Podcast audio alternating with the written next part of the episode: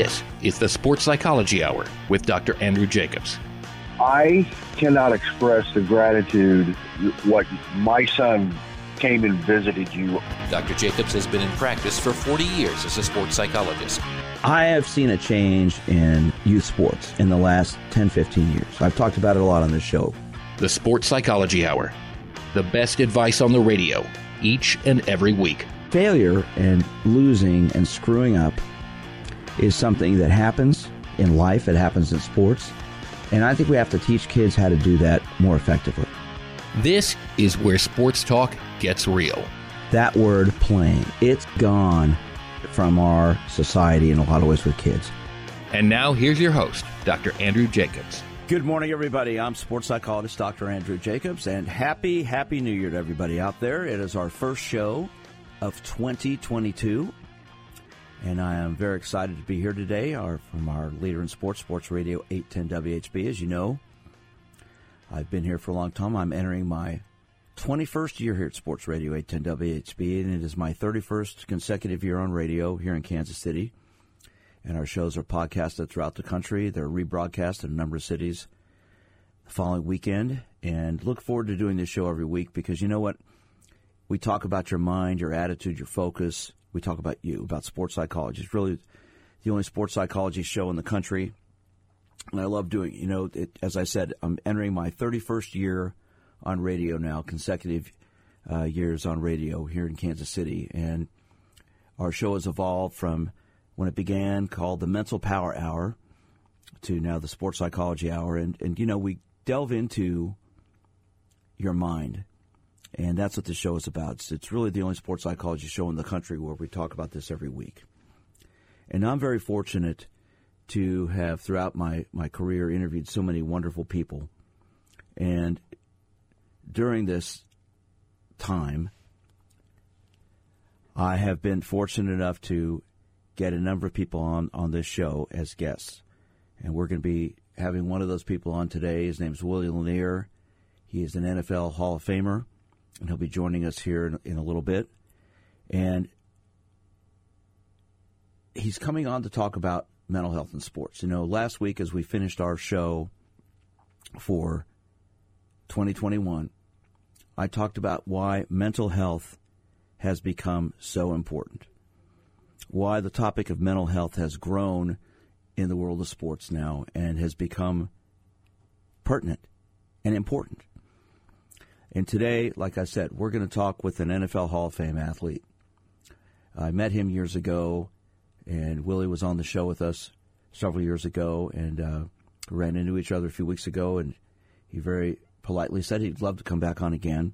So he's going to be joining us in a couple moments. We're going to talk with him about mental health in sports, and and you know, this is a man who, let me tell you, when you talk about great athletes, he was a Super Bowl champion with the Kansas City Chiefs in 1970, six time Pro Bowl player, eight time All Pro, NFL Man of the Year, College Hall of Fame, NFL Hall of Fame. I mean, you can't you can't get somebody with better credentials than him. And he's been kind enough to join us this morning from his home in Virginia. Willie, good morning. How are you doing? Good morning. Dr. Jacobs, how are you? I'm great. Great to have you on with us again. And uh, I really appreciate you taking the time to join us today.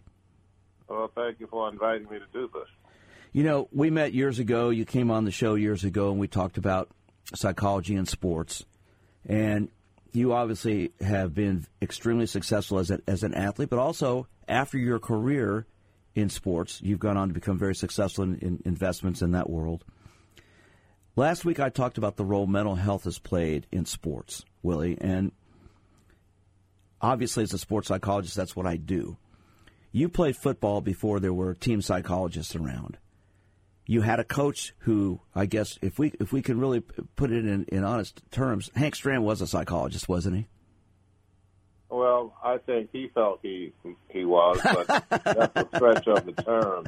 Taking nothing away from him, but I don't think we should define others unless they have trained to do the actual thing you're speaking about. Okay, well that's very well stated. But but he did think he did at times think he was a psychologist in terms of what he was doing with you guys, didn't he?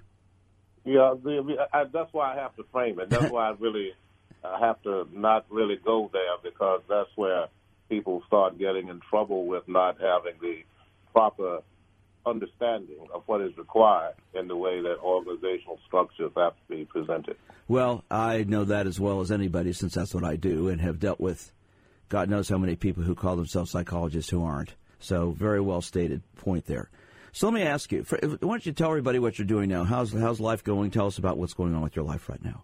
Well, life is a long journey. That's the first thing I would say. And the reality is that I'm 76 and as I was saying to Bobby Bell, who might be listening this morning, that as of a day ago, we are, I'm in my 77th year. So the great thing is the joy to be present, able to have these kinds of conversations, not having at this time that I know of any physical ailments that are of issue, having no pain from having played the sport that I did years ago, having never had any surgeries of any kind. So there was no replacement of anything, and uh, part of that was because I took some rather direct uh, points of reference as to things I would do and not do to play the game. And part of that was that I told the team in my first year that I would never take a pain pill, a cortisone shot, or have a knee drain. So there'd be nothing that they would be able to do to me that they don't do themselves because it was illogical. And I was not going to offset my way of understanding who I was and how I had to manage my mind and body. And that doesn't mean everything was done right over time, but it was one of attempting to establish certain guidelines that would give you a chance to have long term viability. God does his part, obviously, and you have to do yours. Why were you able to do that at that point? And you're talking about the you know 1960s into the 70s. That that is basically unheard of at that time. Well, the thing that that I was fortunate in growing up in a segregated society in Richmond. My parents were not college graduates; they were hard workers. Mother was a beautician. Father worked for an electrical supply company. And I was just uh, a young man who was a student who paid attention to everything around him. One of the things that occurred for me was that both of my brothers carried newspapers, and I started carrying newspapers when I was 13 years old. But what happened is that I started to read the newspapers, and by reading the newspapers, I started creating my own uh, IQ because I didn't need someone else to teach me. I was teaching myself. Uh, but part of that, Dr. Jacobs, was that um, there was the Brown versus Board of Education, 1954, which was significant in my life because one of those counties that were of the five that became Brown versus Board happened to be 50 miles from Richmond.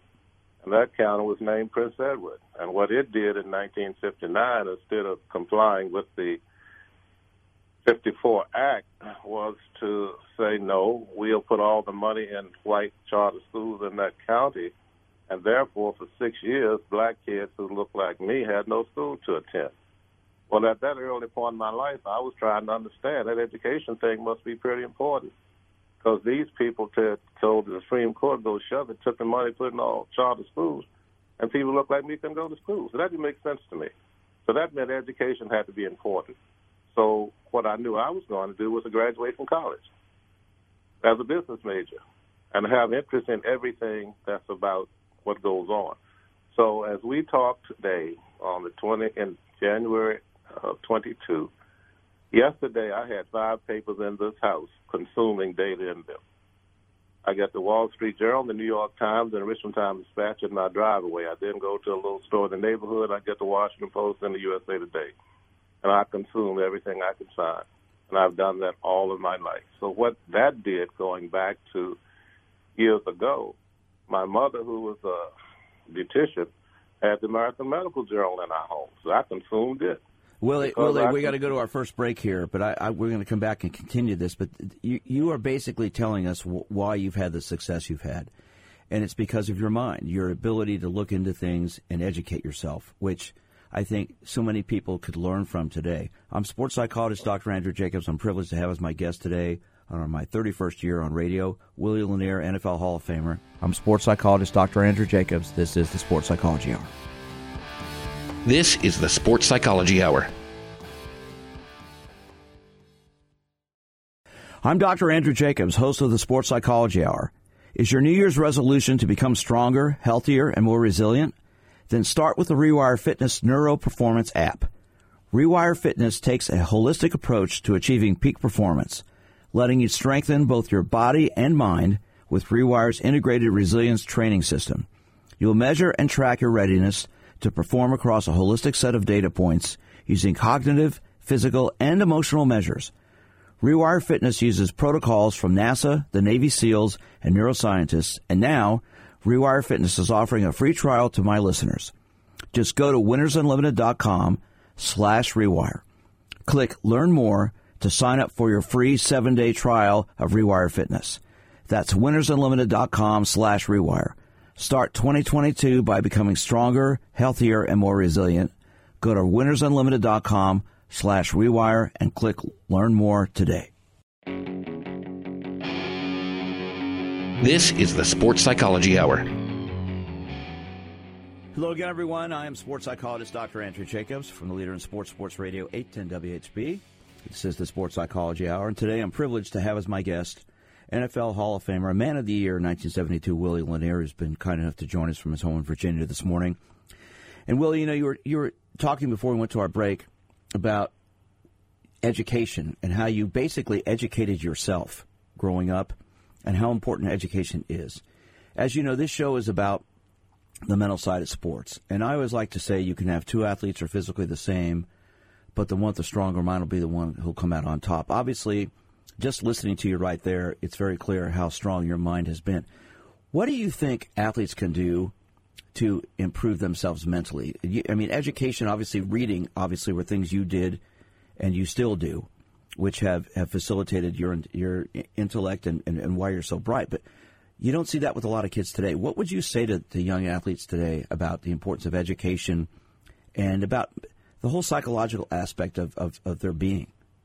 The thing you can't do is to create, even though I was able to have a, a wonderful start, you can't create the experiences of the assistance. That's where the whole therapy aspect comes into view.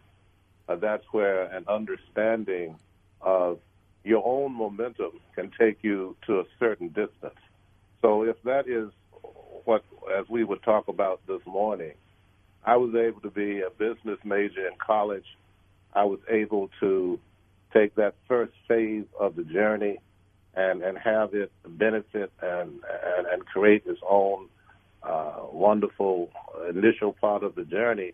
But because of, if it were race in America, challenges in the sport where it did not allow uh, people of, of my color to be, quote, middle linebackers, and Bobby Bell was the first outside linebacker uh, because you were supposed to be more intelligent to do that in the sport. But it was across all of the parts of our country and you found yourself confronted with things that you had others around you who really couldn't assist because they knew it, but they saw you as having a breakthrough because you were being paid more.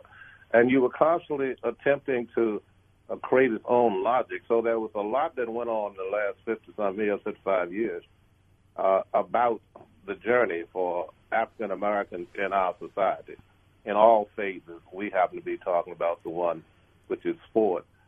So I know that I was talking with the owner of the Oakland Raiders out in Canton, Ohio this summer, and I was telling him just about myself because we were having some discussions uh, about today's athletes, the ones from yesterday.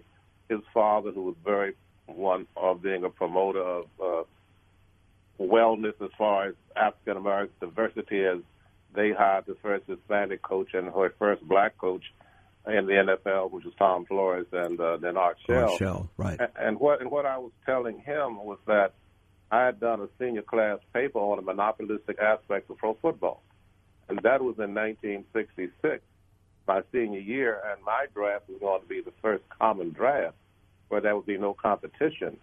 So, with that being the case, uh, the NFL to merge had to have an exemption from Sherman Antitrust Act. And Emanuel Sellers was chairman of the House Ways and Means Committee, who was trying to filibuster because he didn't feel that that would be in the best interest of this country. But that wasn't what my paper was about. It wasn't about whether I would have a chance to make a team. I was attempting to do things that were interest to me, to me, but based on business. So he was somewhat surprised about that, but he also, uh, I said to him that when the scouts came to the school and they wanted you to run a 40 yard dash and to time you, I said I would not do that because I did not come to school to get a degree in football. I came to get a degree in business. I don't work for you, so I won't do that. So what uh, Mark said to me was that, gee, you a little rebel, huh? I said no, and understand how I say this. I knew that my high school coach, after I only played two years of high school football, he told me in my senior year prior to that that he was going to make me a linebacker because he said I had better lateral movement than anybody had ever seen. That's what he said. And I wasn't that big at the time, about 180 or whatever, but he said that's what he saw. But I knew he said lateral movement. He didn't say anything about straight ahead speed. But I knew I was quick, but I didn't consider myself any blazing person running a straight line. So what the scouts were coming to do was to time you in a straight line, not something laterally. And I felt that if that was the case, they were going to try to find some way to not acknowledge you for what you could do because you don't know how to manage my mind. You didn't say anything about lateral. I didn't go into all that with him. But what happened was that from there, it became one of seeing how the scouts who would then uh, not acknowledge you and your work. And what I mean by that was that a high school, a college classmate of mine were invited by the Houston Oilers to come down to be interviewed prior to the draft in 1967. We fly to Houston, Texas, halfway across the United States. The scout, who was African American, who worked for the Houston Oilers, then tells us when we get there that it really is a mass workout at Rice University. I called my college coach and I'm not going to do it because the man has lied to me.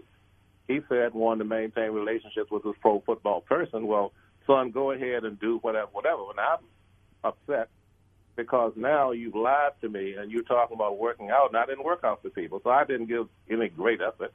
And the thing that I saw after I was in the Hall of Fame many years later, that there was a write-up from that particular activity in my senior year of college.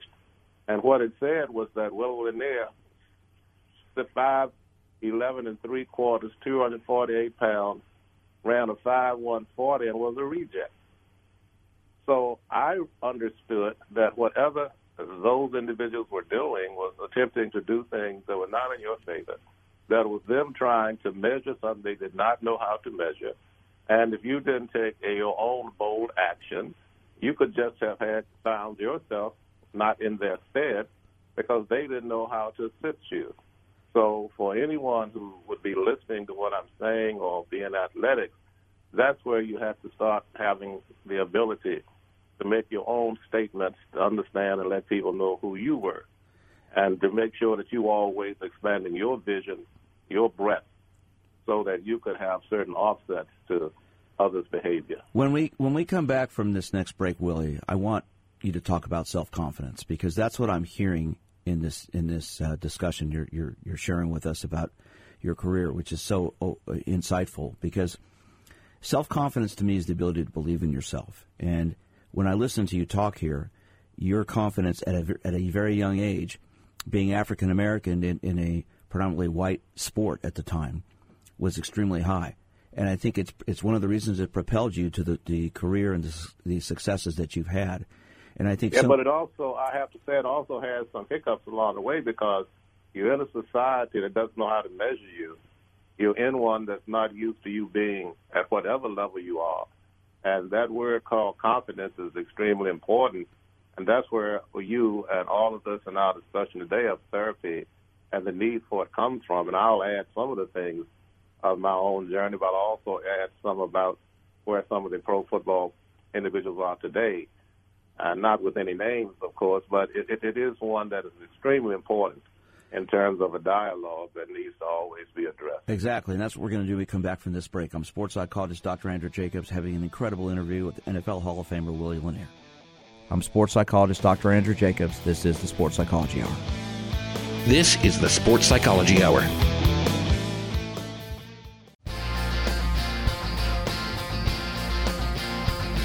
This is the Sports Psychology Hour.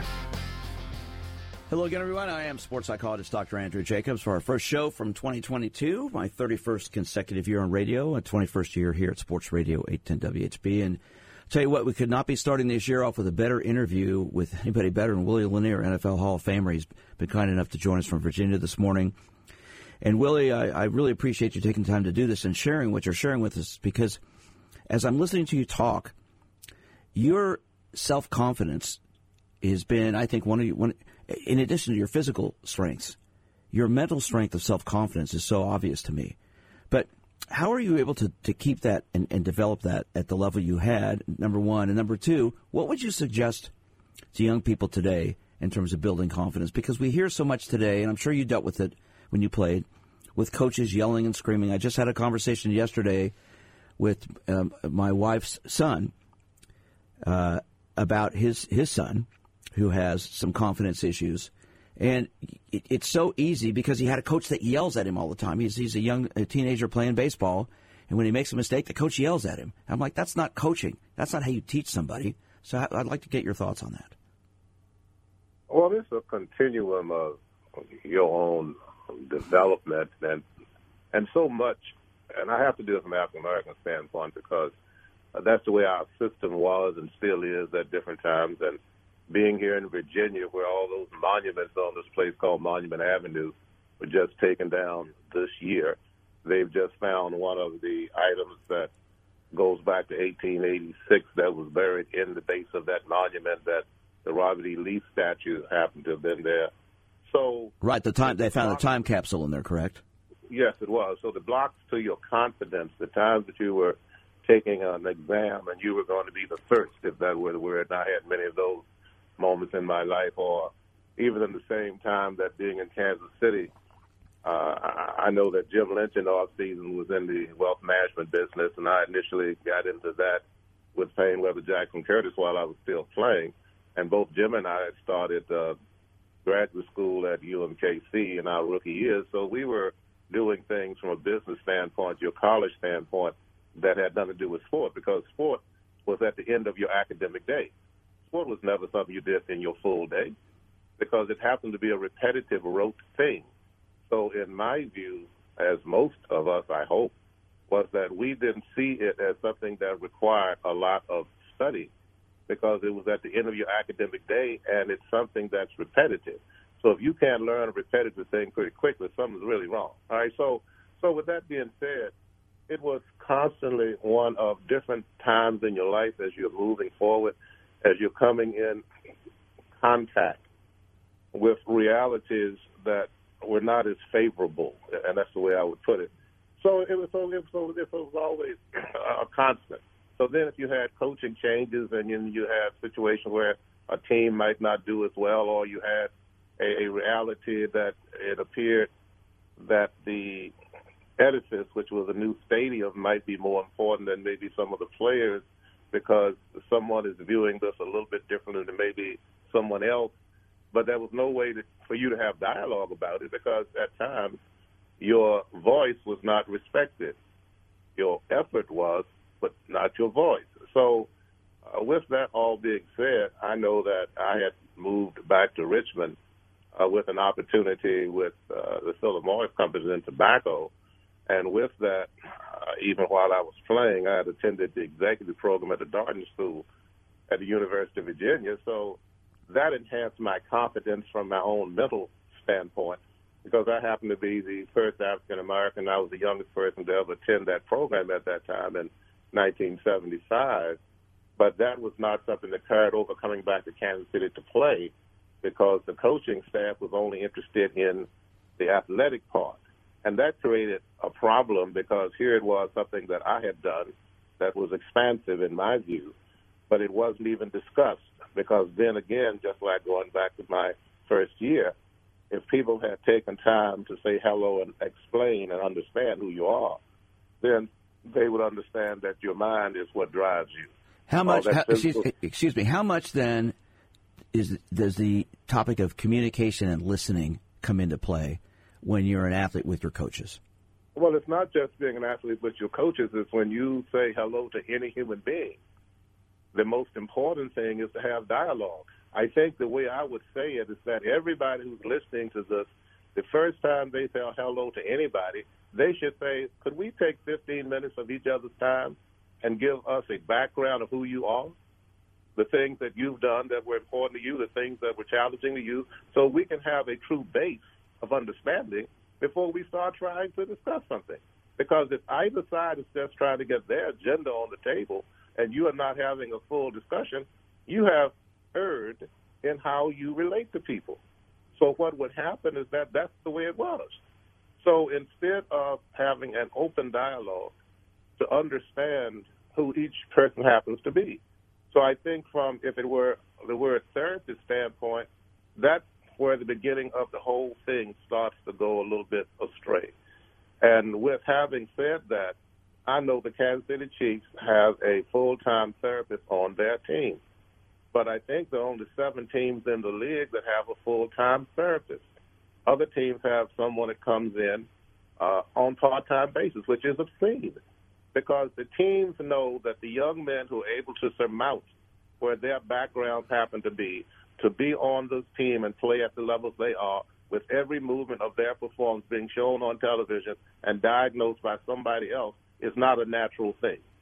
Now, the Chiefs had a bad thing that happened very terrible in 2012. And with that being said, across the league, that by itself should have been enough for all 32 teams to have a full time therapist. And you're talking about Jovan. You're talking about uh, Belcher. Jovan Belcher killing his yes. girlfriend, then killing himself. Yes. Yes. Yes. And that so should have and that should have brought exactly, and that should have brought in the necessity of of having therapists around, not just at the at the professional level, but the, the, the collegiate level as well. But yes. So any dialogue that I have with people within inside the league, I will bring up those things and I will push them out. I'm not going to be the one like Ralph Nader, and I'll make a point about Ralph Nader because Ralph Nader was just say, trying to save people's lives. And for younger people who don't know who Ralph Nader is, they need to look him up because he was trying to fight the auto industry that was not doing things to have awareness of safety, airbags and seat belts to protect people and their lives. But the capitalistic system was just trying to make money, having reserves set up, having lawyers and insurance companies if somebody sues you, pay it off and keep going. So then all of that, if we talk about mental health, is a part of the reality of what people are not doing. And it makes absolutely no sense. But in my view, what it shows is the callousness of the industries. And that's where the boldness of the individual needs to be able to maintain their own confidence. And they need to work to find their confidence in every place they can, not only from the academic standpoint, but the other part is that they need to put their values in place and have God in their life to have a understanding of things that you can't let get out of whack in an arena where the idolatry of things that go on gets too misplaced. Your view of self and pride becomes too enhanced. You might have a coach who's trying to pat you on the back and tell you to go down and give a 100%. And watch what I would say on this and going down to give 100%, you can kill yourself. All right? Or you can have an injury that that does terrible things to you from a physical standpoint. Well, wait, what so, about what uh, about giving 110%? I mean, what is that? Well, well, that's the idiocy because I would say to that you never even phrase it that way because it's obscene. You can't give more than 100%. So, all of that being said, it becomes one of an athletic ideal or I would say it in this way, just like special teams, as they call them special teams, where because you're running down the field and you're hitting and slamming into people at a higher rate than necessary. And and with that being the case, in 218, I was in New York at a meeting that was being chaired by Troy Vincent, uh, head of the uh, vice president of football ops with the league. And in discussions like that, I was sitting next to Mr. McCaskey, one of the owners of the Chicago Bears. So he asked me, Willie, when you played, did you have to play special teams? I said, no, Mr. McCaskey, because if I had to, you never would have met me. Willie, we got to go to our next break here. I, you're, you're, what you've accomplished in your life is it's not just about football; it's about life and people, and it's why you're successful in everything you've done. I'm talking to NFL Hall of Famer Willie Lanier. I'm sports psychologist Dr. Andrew Jacobs. This is the Sports Psychology Hour.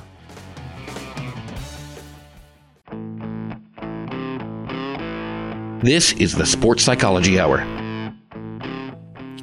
Good morning, everybody. I'm sports psychologist Dr. Andrew Jacobs. This is the Sports Psychology Hour from our flagship station, Sports Radio 810 WHB in Kansas City. I'm here every week talking about the mental side of sports. As I said, this is the beginning of my 31st year of on radio, and I'm privileged to have, I think, maybe one of the most stimulating interviews I've ever had with NFL Hall of Famer Willie Lanier, who's been kind enough to join us this morning from his home in Virginia. Willie, thanks for waking up and being with us today. This has been fabulous. I'd like to play an interview for you and get your thoughts. You know, the coach athlete relationship is so important, as you and I have talked. And uh, I had the privilege to interview Coach Hank Stram years ago, and I'd like to uh, play this little uh, excerpt of that interview and get your thoughts on it. Uh, we were playing Denver one night, and uh, we were on a Monday night football game in Denver, and we were lousy the first half, and so we, we had to do something, you know. And so the I think the more self-starters you have, the better off you are. But sometimes you have to use three of all three of them: fear motivation, incentive motivation. And uh, I told the guys at halftime, I said, "Listen, you know, you, you're playing like a b- bunch of imposters. This is not the Kansas City Chiefs. This is somebody that pretends they're the Kansas City Chiefs. You got your name on the back of your jersey. You got the helmet with the insignia on it. You got the colors, the logos. Everybody that you ever knew in your lifetime is watching this football game, watching you play." And we're looking like the raggedy ass cadets. I'm going to tell you something. You're going to play the game like you're supposed to play it. I'm not saying you have to win the game. We were losing at halftime. And I said, you don't have to win the game, but you got to play like you're supposed to play and uh, play with the kind of motivation that you're used to expressing uh, as the Kansas City Chiefs. Now, here's what we're going to do. I'm going to, you're going to play this game, and you're going to give everything we possibly can give in this second half. And after grading the films, and I see that somebody didn't do what they were supposed to do the way they're supposed to do it, then you're going to wind up paying, playing the game for nothing. I'm not going to pay, play, pay a bunch of imposters for pretending they're Kansas City Chiefs football players. Oh, you did that. Now, you, you know what that. the deal is. Now, the guys who don't want to do this, get your clothes on, get out of here, take the bus home. You pay for the bus ride. You're not coming back with us. Or if you want to play under these conditions, then get the hell out there and play like you're supposed to play and they ran out of the locker room. We wound up, wound up winning the game 42 to 22 or something like let, that. Let me. So Willie, comment on that.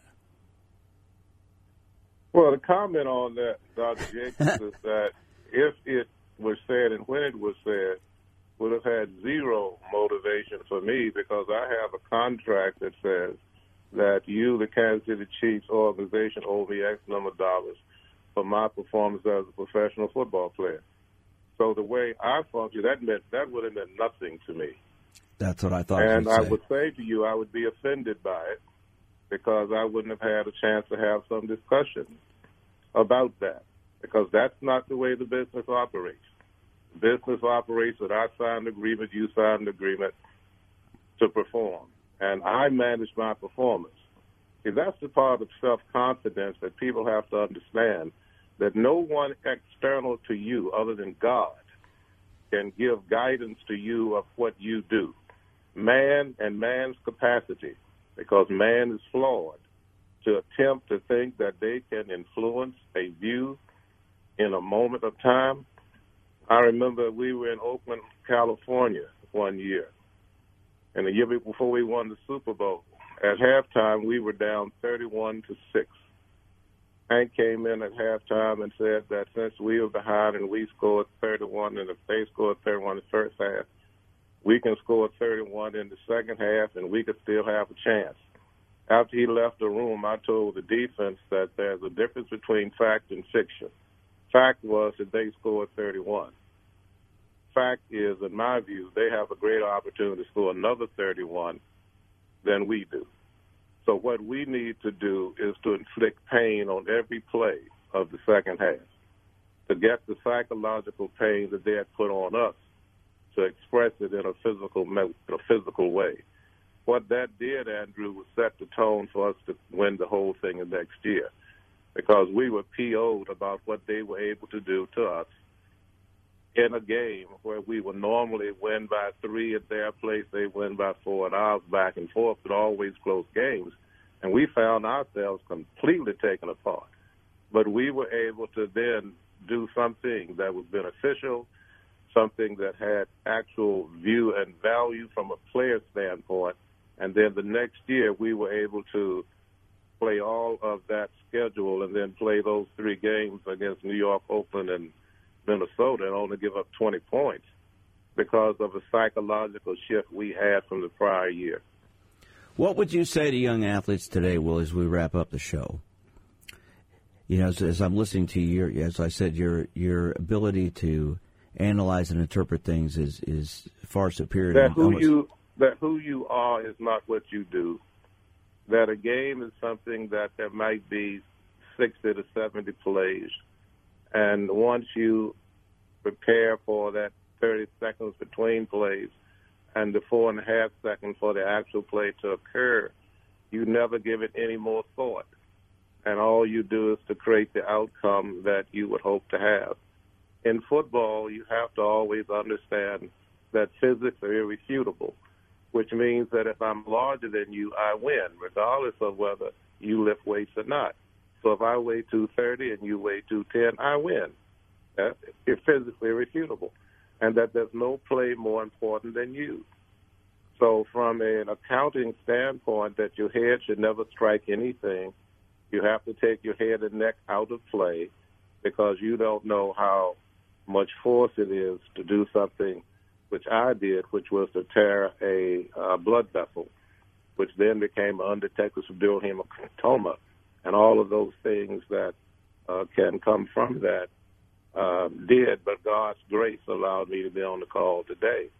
So it's just one of uh, appreciating a gift to have a chance to participate in a sport, but let it be just what it is. It's an exercise in athleticism that you express at that moment, and it does nothing for you more than that. If you get to the pros, it becomes one play of many, and someone pays you for it. The stands are full they're all there for the game. So, in my reality, is I would look around on game day and think about the importance of winning. And the point was that winning or losing, everybody got paid, Andrew. So if everybody got paid and there was uh, an outcome that might not have been favorable, you weren't paid based on a contract to say you have to win. You were paid to perform. So that's it. Well, you just hit it on the head. And as we wrap up today, for young athletes who are listening to this, what would you say to them about being able to build their confidence to the level that obviously you've had to allow them to succeed in not, in not just sports but in life? What would you say? I would say, unfortunately, that that's a very high bar. Okay, and and I say it like that because having grown up in the segregated South, having gone to historically black college, not being in quote the white world until I was 22, and then with sport being what it was to go on to whatever that career was in sport. But then there was some there have been ups and downs in the journey because there have been, and this is it's been many. But fortunately, the confidence of having done multiple things uh, continues to give you a chance to involve yourself in your growth and your development, and you have to keep plugging along to get the outcomes that you hope to have. So it's one of having a multiple view of self, having a degree, all rights and privileges thereto appertaining. So what I mean when I say that to anyone is that, in my view, the most important words that you could say is "I do" when you marry. But the next most important words that you want to hear is all rights and privileges there to appertaining because you graduated with a degree. So anyone who's presenting something to you that does not have that degree forward, and in my view, it doesn't matter how many dollars that you might make. You have to be in control of self, looking for the long-term value of what you do, and then have that carry you in your future. Hopefully, you maintain good health and abilities, and hopefully, then you have a chance to talk to Dr. Andrew Jacobs when you're 76 from one place in this country to another. Willie Lanier, my friend, it's been a privilege having you on today. This has been one of the best interviews I think I've ever listened to. Thank you so much for joining us. I appreciate it. I'll be in touch. These shows are podcasted everywhere. Go to my website, winnersunlimited.com, all the major apps. You can pick them up there. You want to get a hold of me, 816 561 5556 is my number. My website, drj at winnersunlimited.com. Happy New Year. Stay safe. We'll talk to you next week. I'm sports psychologist Dr. Andrew Jacobs. This is the Sports Psychology Hour.